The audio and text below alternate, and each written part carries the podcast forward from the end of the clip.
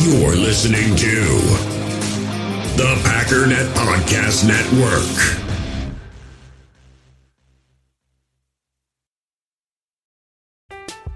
I'm Alex Rodriguez. And I'm Jason Kelly. From Bloomberg, this is The Deal. Each week, you'll hear us in conversation with business icons. This show will explore deal making across sports, media, and entertainment. That is a harsh lesson in business. Sports is not And, uh, as simple you know, I- as bringing a bunch of big names together. I didn't want to do another stomp you out speech. It opened up so many more doors. The show is called The, The deal. Deal. Listen to The Deal. Listen to The Deal on Spotify. With threats to our nation waiting around every corner, adaptability is more important than ever. When conditions change without notice, quick strategic thinking is crucial. And with obstacles consistently impending, determination is essential in overcoming them. It's this willingness, decisiveness, and resilience that sets Marines apart. With our fighting spirit, we don't just fight battles, we win them. Marines are the constant our nation counts on to fight the unknown. And through adaptable problem solving, we do just that. Learn more at marines.com.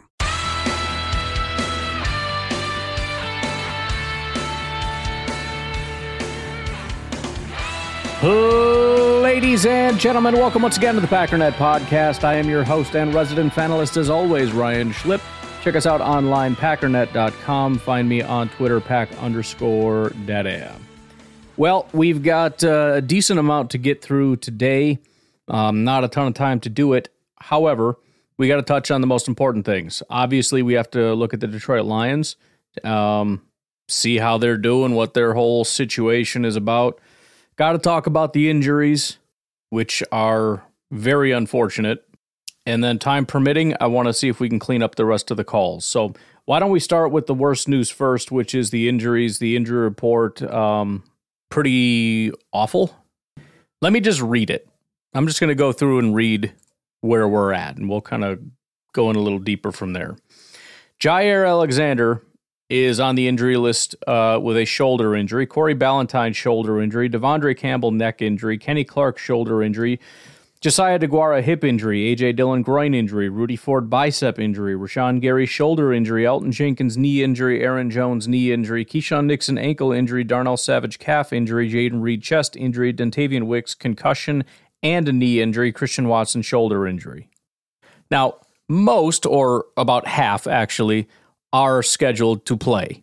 Corey Ballentine uh, has been a full participant uh, since Tuesday, so Tuesday and Wednesday. Kenny Clark was limited all week and is again expected to play. Um, Rashan Gary full since Tuesday.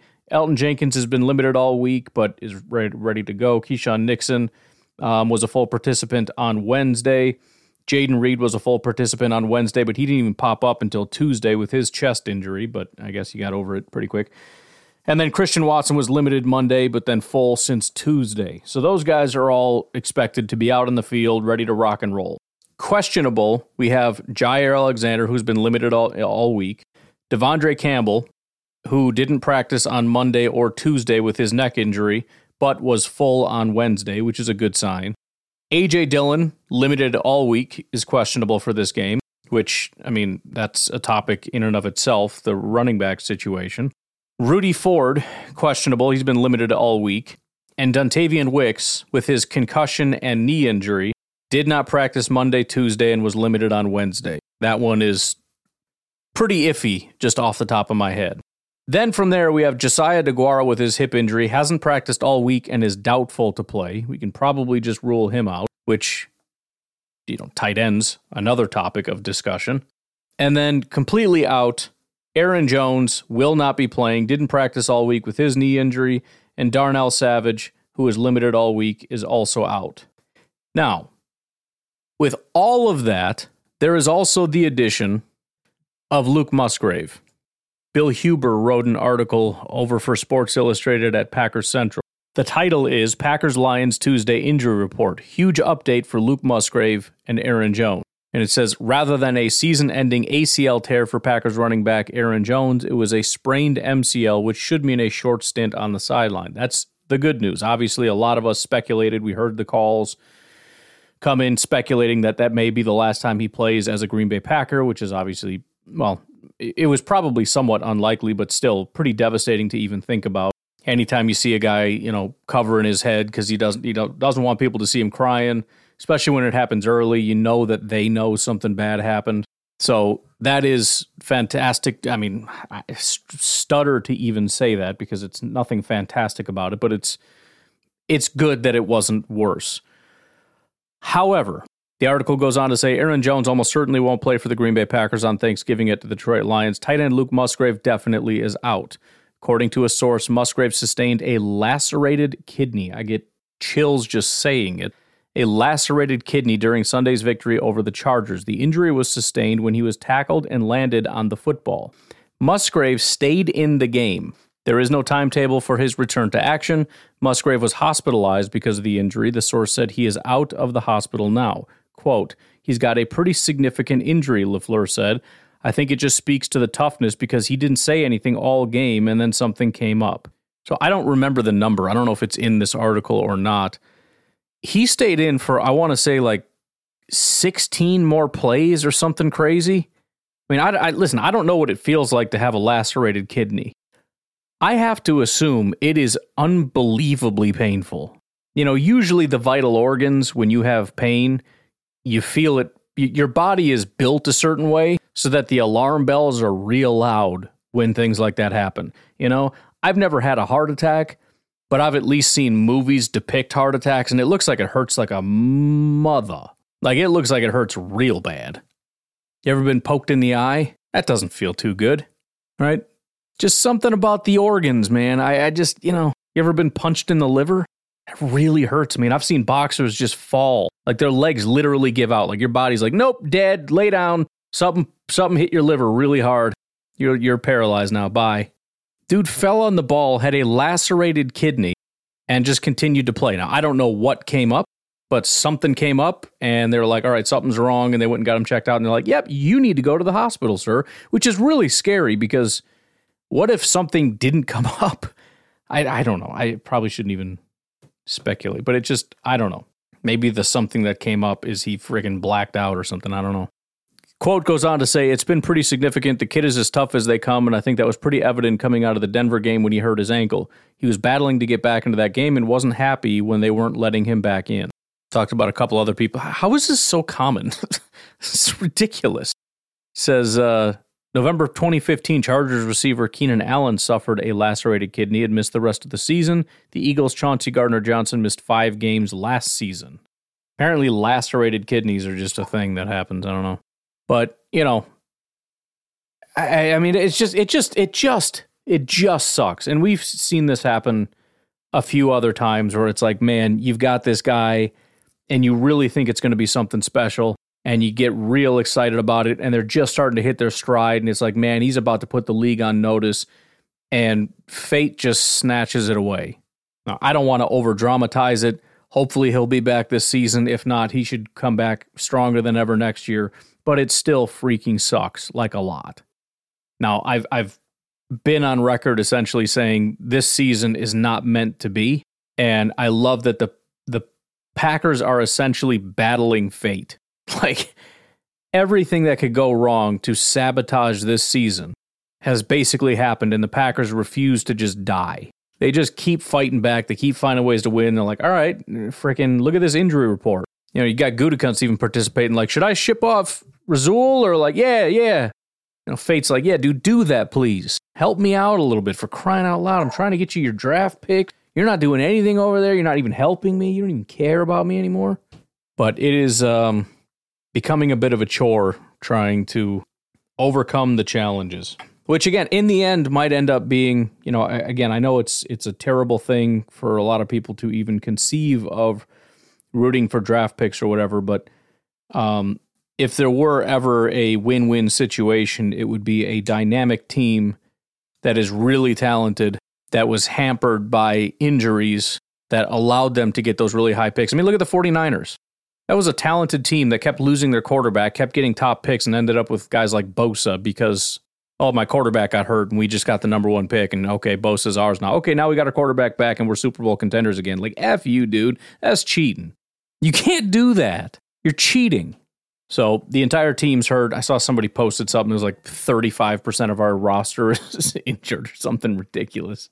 But uh, it's just going to get Marvin Harrison here. Okay, that's all you need to know. He's going to be here, and I don't need to know how the wide receiver rotation is going to happen. But everybody's going to play. Everybody's going to be awesome, and we're going to win a Super Bowl next year. And uh, Luke Musgrave will get the game winning. No, nay, the game opening touchdown. Kind of like back in the 90s, he got that return for a touchdown to just kick this thing off. There's going to be like a 50 yard pass to Luke Musgrave down the seam, taking it to the house on the opening, not even the opening drive, the opening play of the game. Just launching it, which is going to be more than 50 yards. It's going to be like an 80 yard, 75 yard play. Okay, you're welcome. But uh, yeah, this sucks. But, anyways, we got the injuries checked off the list, basically. So, why don't we go ahead and take a break? We'll come back and start diving into the Detroit Lions a little bit. We'll take a break. We'll be right back. We all have smartphones, and we all know they're pretty amazing, but they also can be amazingly distracting, especially when we're around other people. So, US Cellular wants us to reset our relationship with our phones by putting down our phones for five. That's right, a company that sells phones wants us to put down our phones. And to see what we find, learn more at uscellular.com forward slash built for us. Passion, drive, and patience. The formula for winning championships is also what keeps your ride or die alive. eBay Motors has everything you need to maintain your vehicle and level it up to peak performance superchargers, roof racks, exhaust kits, LED headlights, and more. Whether you're into speed, power, or style, eBay Motors has you covered. With over 122 million parts for your number one ride or die, you'll always find exactly what you're looking for. And with eBay Guaranteed Fit, your part is guaranteed to fit your ride every time or your money back. Because with eBay Motors, you're burning rubber, not cash. With the parts you need at the prices you want, it's easy to make your car the MVP and bring home huge wins. Keep your ride or die alive at ebaymotors.com. Eligible items only, exclusions apply. I'm Alex Rodriguez. And I'm Jason Kelly. From Bloomberg, this is The Deal. Each week, you'll hear us in conversation with business icons. This show will explore deal making across sports, media, and entertainment.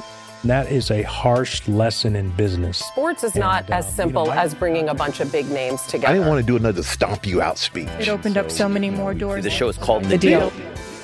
Listen to The Deal. Listen to The Deal on Spotify. Have you ever experienced turbulence on a flight and wondered why? And you can see all the terrain around you. Uh, you've got no issue with visibility or anything? No, everything's PG. Maybe you've sat on the tarmac for hours wondering why your plane isn't moving. Well, we're outside here. They're saying the ramp is closed. They won't let us park because of uh, Air Force One. Listen in on the conversations between pilots and air traffic controllers on the Air Traffic Out of Control podcast. 510 Whiskey declaring an emergency. There's smoke in the cabin. I need to make a landing right now on 31 left. We have the most interesting, wild, and funny ATC recordings you will ever hear. Check out Air Traffic Out of Control wherever you listen to your favorite podcasts. All right, let's take a quick look at the Detroit Lions, currently sitting at a staggering eight and two. I will say what I've kind of always said. I think to some degree, what they are might be slightly inflated, simply because who is the best team that they've beaten? Seriously. Again, Kansas City Chiefs absolutely do not count. That was the worst, most pathetic performance I've seen from any football team, and they managed to beat the Chiefs by just a point. They didn't have their two best players. The receivers couldn't catch, the quarterback couldn't throw, nobody could do anything, and they barely won the game. They played the Seahawks, who were a good team, but they lost. They beat the Falcons, who suck. They beat the Packers, who were bad. They beat the Panthers, who suck. The Bucks, who suck. Played the Ravens and got absolutely obliterated, 38 to 6. They beat the Raiders, who suck, the Chargers, who suck, and the Bears, who suck. Now, to be fair, most teams suck. And it's there's still something to be said about managing to win all of these games. And most of them they've won pretty handily. Right? They beat the Falcons 20 to 6. They beat the Packers 34-20. Beat they beat the Panthers 42-24. They beat the Bucks 20 to 6. Beat the Raiders 26-14. Uh, the last two though after the bye week, bad teams they won and it was pretty close. They beat the Chargers by 3 points. They beat the Bears by 5. So they're very close to going 0 and 2 after their bye week against two pretty bad football teams.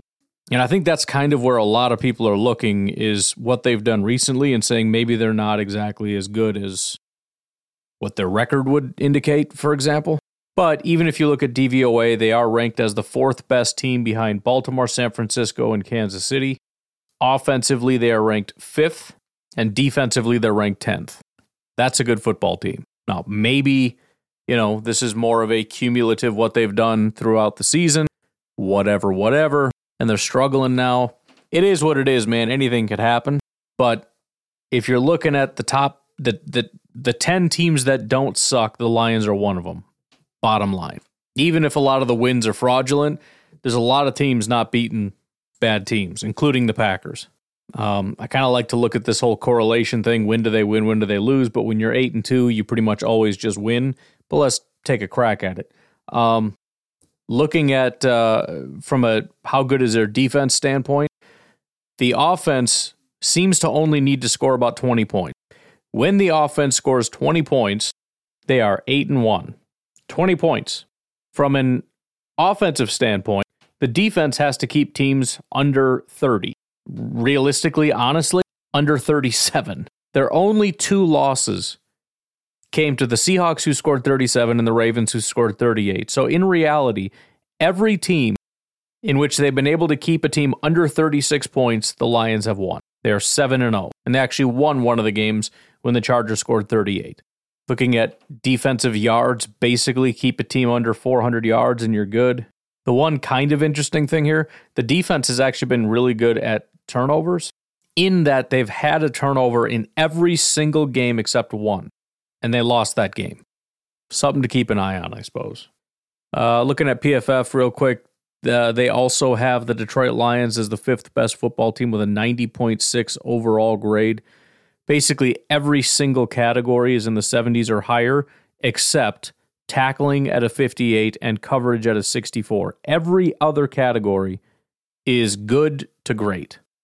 85 offense, 84 passing, 76 pass blocking, 77 receiving, 87 rushing, 76 run blocking, 73 defense, 76 run defense, 71 pass rush, 77 special teams.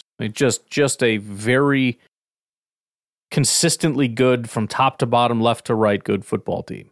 Uh, Jared Goff playing maybe the best. I mean, we said this last year, maybe the best football he's ever played. He has an 87 PFF grade, an 84 passing grade. I mean, it is that's really, really good football. In fact, that is his best. I would say by a mile, but 2018, like that one year when the Rams were unstoppable and it seemed like Goff was actually going to be the guy and and you know uh, what's his name and the Rams showed up as the head coach and so it changed everything. I think that was the year Matt LaFleur showed up, something like that. I don't exactly remember, but he's been freaking dynamite. Now he was trash last week, part of the reason they really struggled. But again, that was such an outlier. He had a bad week against Baltimore also. But the two weeks in between, he had an 82 and an 80. As, I mean, aside from those two games, his passing grades 74, 79, 75, 70, 93, 75, 82, and 88. Aside from his two bad games, that's what it was. That's insane. So, again, he had a bad day, and he's had two bad days in his last four games. It's possible he has a bad day against the Packers, and we end up taking advantage of that, whatever. Jared Goff is playing unbelievably good football right now.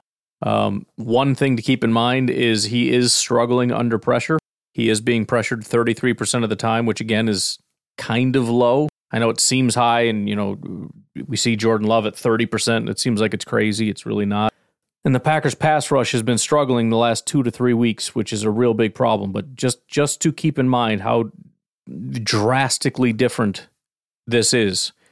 Jared Goff, when kept clean, has a 92.2 passing grade. He has a let's see, adjusted completion percentage of 84%. He's thrown for 2090 yards, 14 touchdowns and 2 interceptions. When under pressure, he has a 52.7 passing grade. His adjusted completion percentage is 69%. He's thrown for 652 yards, two touchdowns, and six interceptions. Pressure is everything. You get pressure on Goff, he goes from the best quarterback in football to trash. Period. He can't handle pressure. But if you don't pressure him, he is a freaking robot. That's, I mean, as far as I'm concerned, that's the entire difference in this game, as, at least as far as our defense is concerned. If your number one priority isn't pressure the quarterback, you're an idiot. As far as receiving, we all know Amon-Ra St. Brown. He's also just fantastic right now. He has a 90 receiving grade, 73 receptions, already 900 receiving yards and five touchdowns. After that, number two is actually Sam LaPorta, already nearly 70 targets for almost 500 yards and four touchdowns with a 73 receiving grade. That's obviously fantastic. And then number three is Jahmyr Gibbs. Uh, he has a 74 receiving grade. He has 37 receptions for 259 yards. So the two young guys are certainly making an impression. And I mean, pretty big upgrade over what they had. Jameson Williams, not so much. He was their first round pick, elite speed, the whole nine yards. He has a 55 receiving grade, 10 receptions, 133 yards, and two touchdowns, but just not quite getting there. But as far as receivers after LaPorta and Gibbs, it's, or after Amon Ra, I guess, would be Josh Reynolds and Kalif Raymond. They both are about a 70 receiving grade, so they're not terrible. Running the ball. Um, the number one running back is still David Montgomery, which I know frustrates a lot of people, but he has an 81 rushing grade. He's doing a really good job. I mean, they got a great offensive line, so that kind of comes with the territory. But 577 yards, 4.9 yards per attempt, eight touchdowns, two fumbles. Jahmyr Gibbs, 75.5 rushing grade, 98 attempts, 512 yards, 5.2 yards per attempt, five touchdowns, no intercept, uh, no fumbles. And then Craig Reynolds, um, who is the number three, has a 79 rushing grade. So Jahmyr Gibbs has the lowest of the three as far as is the rushing grade, and it's a 76, which is a really high grade. He also has 179 rushing yards and 4.4 yards per attempt. So the lowest yards per attempt is 4.4, Craig Reynolds. So the running backs are doing a good job. Uh, the receivers are doing a good job. The quarterback is fantastic. Let's look at the offensive line because why not? Uh, left tackle Taylor Decker he has a 70 run blocking grade and an 80 pass blocking grade because, of course, Jonah Jackson is, I mean, Jonah Jackson has always reminded me of Jon Runyan. They've always been very similar, just with Jonah being more of a run blocker than a pass blocker, but still like solid, late round, like talented guys. Jonah's also falling off. He has a 54 pass blocking grade and a 62 run blocking grade, so that's definitely a weakness to exploit in this game. But then you have Frank uh, Ragnow at center, 83 run blocking, 75 pass blocking. Graham Glasgow, Glasgow, whatever, right guard, 77 run blocking, 71 pass blocking. And then Penei Sewell, 86 run blocking, 82 pass blocking. I mean, these guys are playing out of their mind. I mean, we know they have a good offensive line, but it's not usually this good. It just isn't. Just like their quarterback is not usually this good, and their running backs are not usually this good. Their offensive line is very good. It's not like this, though. I mean, they're just playing at a high level. Now, now again, this is compared to their opponents, and if your opponents suck, then you're going to look better than what you are. Maybe it's just because there's so many bad football teams and everything; they're just so much above everybody. I don't know. It doesn't matter. The bottom line is this is what they're doing, and they look really, really, really freaking talented. On the, sorry if this is depressing you. On the defensive side of things, um, we'll just go inside out as usual. Defensive interior, Alim McNeil. freaking Alim McNeil. Um, never really been a very good football player. He is an, a, a nose tackle. He has had a 55 and 59 run defense grade, which is what he's primarily there to do. He's never been very good. He has a 77 run defense grade, a 76 pass rush grade, nearly a 10% pressure rate, five sacks, and an 88 overall defensive grade. This is stupid. so stupid. After that, you have John Cominsky, 61 grade, and Benito Jones, 47. Those two not doing as well. Uh, Isaiah Buggs also kind of mediocre, which is actually quite good for him because he's not a very good football player. But Alim McNeil is playing out of his mind in year three. Maybe it's just time for him. Off the edge, Aidan Hutchinson, 90 PFF grade because freaking, of course. Run defense is just a 64, but a 90 pass rush grade. He has 58 pressures on just 371 attempts and five sacks. Not going to do the math, but that's quite high. On the other side, you have Charles Harris, just a 56 grade, but he still has 22 pressures on 178 attempts, just two sacks, but still the pressure rate is there. Romeo Okwara, 73, with seven pressures on 85 attempts. He has more of a run defense and tackling kind of a deal going on.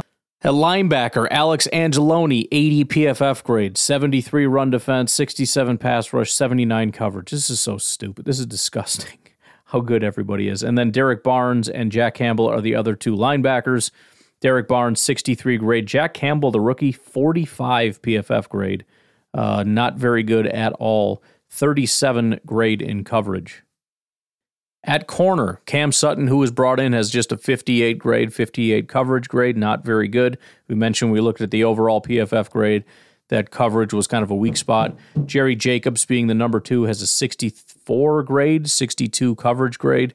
Um, and then Brian Branch is the guy on the slot. He's actually doing quite well 73 PFF grade, um, 71 coverage, and an 84 run defense, which is not surprising because he was always very good at the whole tackling thing. It's a little bit more up and down with Brian Branch. It has not been very consistent. Most of that grade is based on like two games, Atlanta and Green Bay, obviously. But still, for a rookie, uh, for a well, he was second round, I guess. I thought he was later for some reason. As a second round rookie, he's playing pretty well.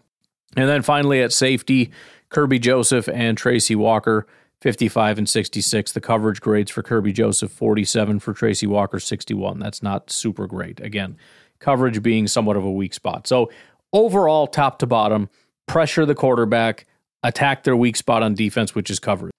The offensive line is going to have to block because Aidan Hutchinson's on a tear, but you, you block up Aidan Hutchinson, not with freaking wide receivers and tight ends, please, with offensive tackles. Get the ball out to your wide receivers, let them make plays against their corners and their safeties and their linebackers who are not very good in coverage. And again, defensively, you have to generate pressure. You have to. So there you go. That's how that goes. Let's take our final break. We'll come back and rip through some calls, and then we'll get out of here and eat some freaking turkey.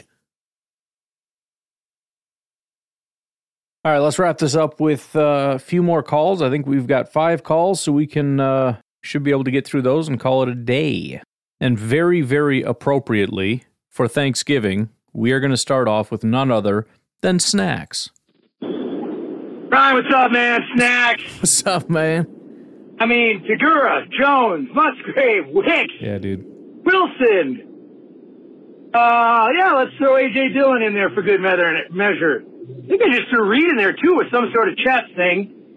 Christian Watson, he's there, and even if he wouldn't be there, he's there. Right. Um, I mean, come on, man. I I know that this is the family program and whatever else, but what the? I don't think he said it. Ah. I don't think he said it. Anyway, I hate to be the guy that complains about stuff like this because everybody's dealing with it. It's the NFL, and I get it. But man, I mean, Al Jenkins too. I, we haven't even talked about the defense. Right. Ah, serenity now, man. Serenity now. That's it. See ya.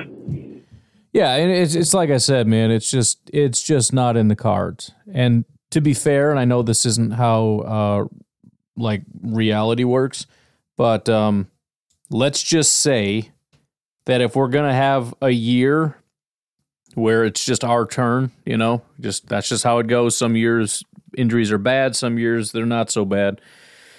Let's get it out of our system this year. Okay? Next couple years, healthy. This year, just get them all out of our system right now. Lacerated kin- kidneys and blown ACLs and all the crazy stuff. Get it out now.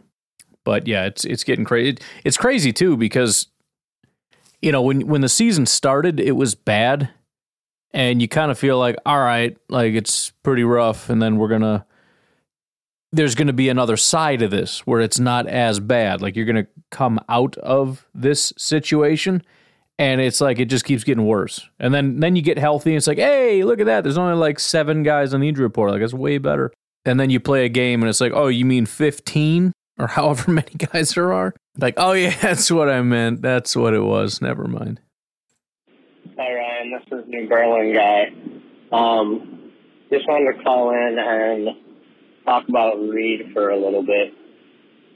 Um, I don't know if you remember my last call, about talking about how we didn't have that physical receiver, the one to go get the ball and stuff like that. Um, well, this last game, I'm not gonna say that he is that guy yet, but I think he is showing us glimpses of his being able to be that guy the physical type receiver, um, the receiver that can go get the ball. I didn't think he could against when we played against Minnesota because he had that one play where Love threw him the ball and he literally got it snatched from the safety. Um, and that kind of irritated me because I felt like he could have gotten that. But the 50-50 play, I know I shouldn't be that upset about it. But coming back to now, I feel like he's improved like a lot, and he can be that guy. He's not there yet, but he can be. Um, I also think that AJ Dillon is starting to play a lot better. I was critical of him, and my fiance hated it because she loves AJ Dillon. but I was critical of him, and he's starting to play. Now his rushing yards may not be up there, but his receiving game is up there. So I just I think he's getting a lot better. Um, we play Detroit tomorrow, and hopefully we win. But we have a lot of injuries that are going on, and one of them wasn't even reported until like yesterday with uh, Luke Musgrave being hurt. So we'll see how it goes, but I'm, I'm hopeful. And even if we end up taking the L, I think that we can see some glimpses of hope. Even against Detroit, the Detroit defense did not look that great against the Chargers. They didn't look that great against um, couple teams. So we'll see how it goes. Have a good day. Bye. Yeah, I mean, in regards to Jayden Reed, it's we're getting there, right? I mean, it's it's we have every reason to be excited about the progress and seeing these guys move toward their potential. Um, it doesn't mean that they're elite, but it's so good to see us move. You know, because you don't know what's going to happen. You know, Jayden Reed could have very easily been drafted and been complete garbage. I mean, technically, he still could be. But if that's what we're going to be doing this year is evaluating and growing and learning, if that is the goal that we set, I don't know how this could have gone much better so far. That's that's I mean if you draw it up, it's you start off slow and clunky and not very productive and as by mid-season you start to see guys like Luke Musgrave emerge. You start to see guys like Jayden Reed emerge. You start to see guys like Dontayvion Wicks, which might be a little bit pie in the sky. A guy like Dontayvion's going to have, but hey, maybe. And here we are. Now, how much higher do they go? I don't know. Same with Jordan. I mean, if we've peaked, kind of sucks, but it doesn't feel like we've peaked. Feels like a team that's figuring out how to use these guys, you know, with Matt LaFleur trying to figure it out. First time really getting Jayden Reed involved in some of this stuff, and look what he's able to do. And for me, anyways, that's kind of that's kind of the goal. I mean, it, it kind of feels like preseason. It's not as much about the winning and the losing, although it's you know nice to win. Um, and usually when things go well, you do win. But it's just about I want to see these guys emerge. I want to see Jayden Reed make plays. I want to see Dontayvion Wicks and Jordan Love make plays. That's it. It's preseason. Hey, it's Jimmy. Hey. Happy Thanksgiving. Thank you. You Uh. I want to tell you what I am thankful for right now. I am thankful for um, the excitement that the season has given us so far. I am excited for the anticipated uh, excitement uh, of this game coming up tomorrow, my time. I don't know when you'll hear this, but uh, I'm going to make a bold prediction. So if you end up playing this after the Thanksgiving game, when you see that Tucker Kraft had his breakout game on national television, you'll know Jimmy Jimmy called it. Tucker Kraft. That's my call. I just thought it'd be fun to make a little little Thanksgiving prediction. Um, and also, I really enjoy this. I'm listening to your uh, your expanded context with the PF, PFF grades, and I think it's obvious, not obvious to everybody maybe, but it, it hit me right away that it's really cool. Uh, it's really interesting and gives makes all these numbers not just numbers kind of floating in the air. It, it Yeah, and I'm I'm sorry I didn't do a better job. I started getting so caught up in my own thoughts, especially the frustration with the defense that I just I didn't feel like it. But I, I want to do that more often, just as we so we can get more familiarized with the numbers, so we can kind of understand like, okay, it's not just four, it's four, which is like a you know, which is a good thing or a bad thing or whatever. So it's it's not as much a today we learn everything there is to know. It's just I want to do it more as we go along so we get more familiarized with what the numbers and the grades and everything else mean. Gives them some, as you say, context. And what I really enjoy is that you seem to be punctuating uh, each one when you're done with your point by saying context, which I, I dig. I think you should work that in. It reminds me of uh, of um, uh, The Office when they're doing their oh no, I'm blanking on the word. Um, when they're jumping all over the place and yelling out parkour. That's Oh, it, yeah. parkour. so it feels like context. Anyway, or boom, roasted. uh, Anyway, I don't really have much to add other than that. um, I uh, I guess I'll just say this. Um, there's no reason we can't beat the Lions. Uh, there's also no reason we can't beat ourselves. so uh, let's hope we build on this momentum that we have. Let's hope that this like slowly decreasing momentum they have, maybe we can increase that momentum. Kind of, kind of in, assert our momentum against theirs and keep theirs going, keep ours going, and uh, and and roll like load up the momentum on the way to the Chiefs. That would be pretty cool because they're slipping too. So you know, maybe as we know, uh, any given Sunday and uh, football is one of those things where it depends on when you get the team. So maybe, maybe, maybe we're the right team to get these teams at the wrong time. Uh, go Pack Go! Happy Thanksgiving! Bye bye. Hey, you know what? I just realized that's kind of cool. Um, I had mentioned over the years on this podcast that there had been times in the past, not very recent past, where the Packers just hadn't had good years, you know, early 2000s or whatever. Um, and you end up playing a game where you're not expected to win. And it's not even really, uh, it's not close, right? It's just the Packers are going to get smoked in this game. And I remember thinking, dude, we could do it. Like, how exciting would that be if we got this win? And I, I brought that up on the podcast because it was such a foreign concept. That's just not a thing with the Packers. Even if they were underdogs, there was still, as Packer fans, an expectation. Because it's it's, it's a refusal to believe like freaking 49ers aren't but screw them. Dude, we're the we're the best team, whatever. Um that's I feel that way now. There is sort of this feeling of like, dude, they can do it. Like if Jordan's playing at his best, and if we can get that pass rush with Rashan and, and Wyatt or whoever's healthy, you know, and these guys can kind of get going, Preston and Kenny, and uh, you know, you get Jayden Reed and Wicks, and I don't even know who's I forget who's playing. The bottom line is you get these playmakers going, you get the pass rush going, you start getting some, you know, maybe you get a Ballentine pick or something. Dude, we could do it. We could pull it out in Detroit on Thanksgiving, national. Like, who's to say we can't do it? It had nothing's been determined yet. Keisean Nixon opening kick return for a touchdown. Who's to say it can't happen? Now, do I think it's not it's gonna happen? No, I don't. But that's the point. It's kind of cool. One of the benefits of being in this situation, and there aren't too many, is honestly, in a weird way, I actually get to appreciate football the right way. One of the big drawbacks I had for being just a fan of a dominant, dominant, dominant team for my entire life almost is that everything was an expectation. Packer games were fun, but it was also just stressful because it's like, dude, what if we lose? What if we lose? Oh, can you imagine how awful it would be? And if you win, it's just it's just relief more than it's not excitement, it's relief. Like, oh good, we didn't lose. You're just so afraid of that one loss, and it's it's so devastating when the Packers lose. It's like you bunch of freaking idiots. I can't believe this. Like there goes the Super Bowl. and the bottom line, now it's like I'm a lot of that stress is gone.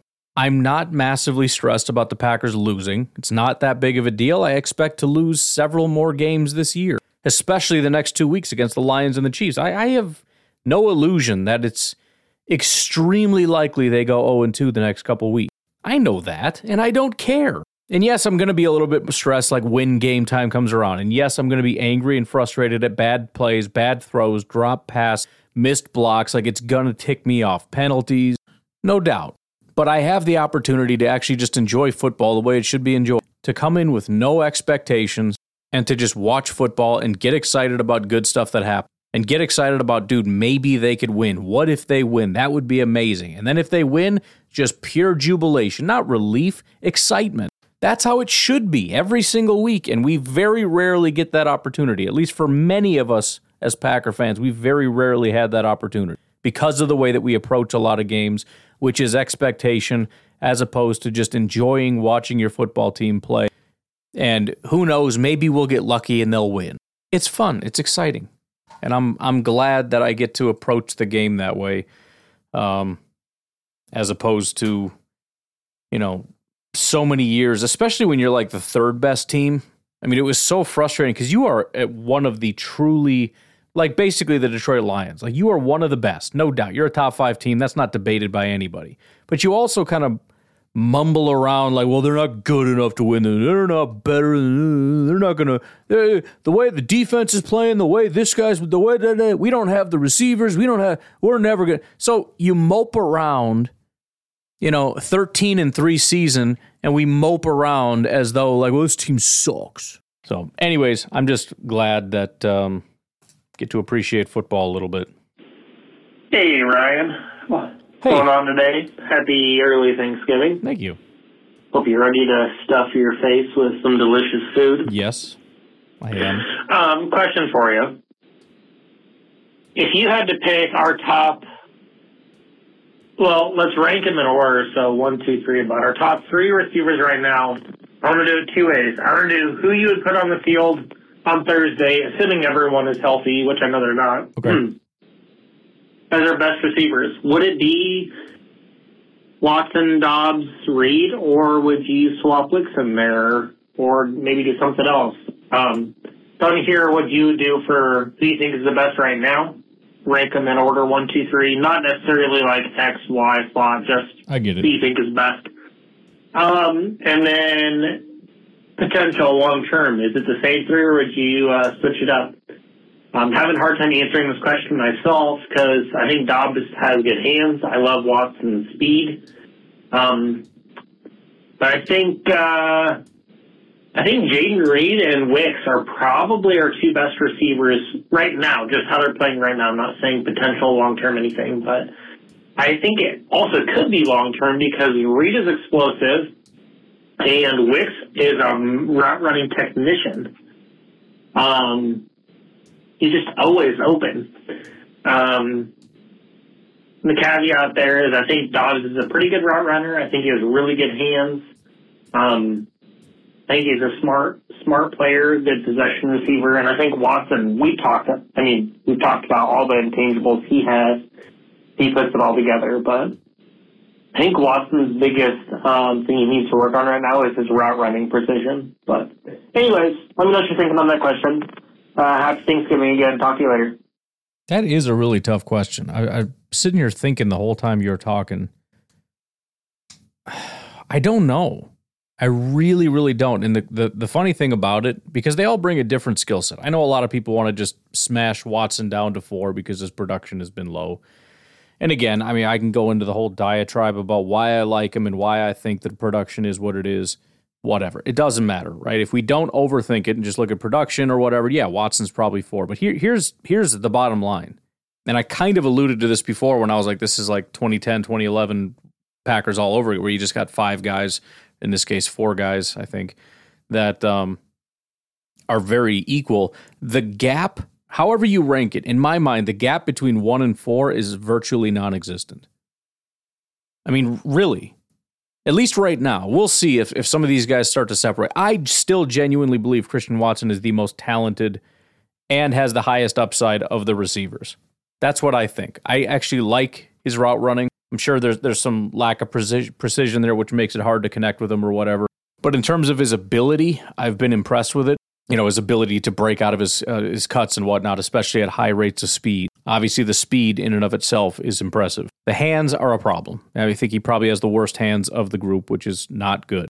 Um, but it's just they they bring such different stuff. I mean, Doubs is a it's going to sound like an insult, but he's he's like a lesser number one, which I know doesn't really make sense because it's like, well, you mean like a number two? No, I mean like he he's like a Davante if you just took it down a notch. You know, like if Davante is take all the things that make Davante Davante and you just make them all tens. Take these five most important categories. He ranks 10. Doubs is like a seven across the board. He's got that dog mentality where he's it's that my ball, that that back shoulder, the route running, that like he's he's got those things. Not elite, but good. Wicks, as you said, seems to be a phenomenal route runner. And even the the data sort of backs that up. You see people come up with these charts and it's like here's separation and freaking Wicks is by himself in front of the entire NFL. Like, what? And you saw that. I mean, on, on his tape in college and whatnot, he had to go back a year. I remember when I watched him, I think uh, JJ sent it to me, and he's like, What do you think of this guy? And I remember watching it and just thinking, This is garbage. And there was one play, and the, the one game I watched, there was one play where it was like my jaw hit the floor. Like, what the heck was that? So it was like there's something in there, but we're talking like fifth, sixth, seventh round guy, just kind of random. I'm going through a hundred different prospects. I see that one little flash and it's like, okay, that's interesting. And it kind of makes you go like, all right, maybe there's something there, but I'm not going to overthink it. Like it's whatever. Turns out if you go back a year, he did that all the time. He's he's just he's a gifted mover. He just is. The way he can move his body is very very impressive. He just, just can do things that other people can't do. Now, what is his ceiling based on his athleticism and all that kind of stuff? I don't really know but I tend to think he has a pretty high floor just based on if they can get him to continue to move the way he moves, and, and at the very least, he'll be very good and very in, in a limited role. Uh, Reed, I, Reed is kind of the wild card. I don't think he has quite as high of a ceiling as Watson, but I think he probably has the second highest ceiling. But he also might have the highest likelihood of reaching his ceiling. Just if, if for no other reason than we haven't really seen him plateau. We like Doubs, I and maybe it's unfair. I feel like we've seen what Doubs is, and it's a good thing, but I don't know that he gets better. Watson, it's been two years, and it's like I know what his ceiling can be, but I'm starting to doubt he'll ever really truly get there, especially with the drop issues. It's like I don't know, I don't know. But Reed, it's like I don't know, he's just getting better every week, and I'm not sure how high the ceiling goes. So I, I guess to directly answer your question, one, two, three, four, I guess. You said top three. All right, we'll do top three, I guess. And and the way that I'll kind of answer it is right now, Green Bay Packers, number one, who's the guy you want in a critical situation? Who's the guy? I think it's probably Doubs. If for no other reason than I think he's the most reliable. Number two is probably Reed. And then number three would probably be Wicks. And again, I really, really like Watson, but it's just you know, it's whatever. Without overthinking it, it just is what it is. Answering it the way that I answered it. Who do you trust as the most reliable guy right now? As far as upside, I think number one is Watson. Number two is Reed. Number three, I don't know. You know how I am with my late round guys. I'm very biased, and I hate to do Doubs that way and put him at four. So I'll I'll, I'll put Doubs three and Wicks four. But in all reality, I'm curious to see where Wicks can go. All right, final call, Nate, and then we're getting out of here. That guy, it's Nate. Um, just had to call in because I was watching the uh, Joe Barry um, press conference, and you know, I, I feel I feel for the guy. Sometimes um, I want him gone just as much as everybody else. I think, you know, he gets that level of hate that, like, okay, you know, he, he's still a person. Right. You got you got to ease up a little bit. He's still a person with a family. Um, but then he'll say something that just makes me so angry because it's just the dumbest thing that's ever like been spit out of a coach's mouth. Like they were talking about, um, you know, the Lions offensive line. It's really good offensive line. They had a really good run game. Um, and then they kind of like move into like talking about play action passing. And then he goes in, he's like, yeah, they got this one play where they, um, you know, they, it, they, they come out in a package that looks like a run. Um, and then they, they like fake the run and it, uh, turns into a play action pass. Like, thank you, Joe thank you for defining what action is. That's that's not a thing. Like like it's not, it's not a specific thing that the Lions do. They got this one play, guys. Check this out. it's a thing every team does. That's play action. Good lord, man! Like the, well, you want people to stop like hating on you and calling for your job, then you need to stop saying stupid things and just like there's coach speak, and then there's just being an idiot, and you're he's drifting into idiot territory. So Oh man, Joe Barry, man, you uh probably not gonna have a job next year. So uh have fun with that, I guess. I I hope you can find something to uh keep food on the table. But God damn, dude. Oh, they got this one play. Oh, they're, they're taking to the running back. None it's a pass. Mm. Thanks, Joe. Go out. Oh boy, yeah, I hear you. Um, but yeah, I think especially when you know the uh, feeding frenzy starts, you get sort of the the cool popular thing to do is to really hate somebody, and so you know then it just kind of spirals out of control. So I I'm kind of that way too. I, I don't pile on the reason. Big part of the reason I don't pile on Joe Barry, even though I'm I'm in the camp of it's it's time to move on, is largely because everybody's on that side. I mean, first of all, there's nothing really interesting to discuss there. I don't need to really persuade very many people. It just is what it is, right? It's it's whatever. But also, it's just it's such a you know when you have ninety percent of a fan base that can't go five minutes without comparing him to Adolf Hitler, like literally. Um, and I know it's a joke, but I'm just saying. It's like I, I I don't feel the need to walk up and just like kick the guy in the ribs. Like his his bones have been turned to powder. He's been kicked so many times by this fan base. I don't need to walk up and and uh, contribute to that. So I generally, you know, I agree, but I, I don't participate in the public crucifying of Joe Barry that goes on basically daily. But that is funny. I have not seen that yet, but I will have to check that out because, well, maybe I don't want to. I don't know, but it's pretty pretty amusing, I guess. Sad and amusing. I got this one play. Anyways, you guys have a fantastic Thanksgiving. I I don't know what's going to happen tomorrow. I'm going to be out of, well, not out of town, but in a different town, a few towns over. I am going to eat myself into a coma. I'm going to either drive home or tell my wife she needs to drive me home. It's going to be very late. I may end up doing just like one sort of combined Packernet After Dark slash Here Are My Thoughts podcast. I don't know if I'm going to be able to do two. We'll see. But I will give you something tomorrow as best as I can. Otherwise, I'm sure um, Clayton's going to have some great content for you as always. And we will just keep on rolling. Go Pack Go. Have a very happy and uh, great Thanksgiving if you celebrate. If you don't celebrate, just do it anyways. it's an American thing, but you know, if you're in Sweden, just eat a bird of some sort and lots of other delicious foods. Just just make large quantities of food, have some friends over, and just celebrate being happy because there's food and football and just happiness. That's it. That's Thanksgiving. Here's my family. Here's my food. There's football. Today's a great day. The end. Have a good day. I'll talk to you tomorrow. Bye bye.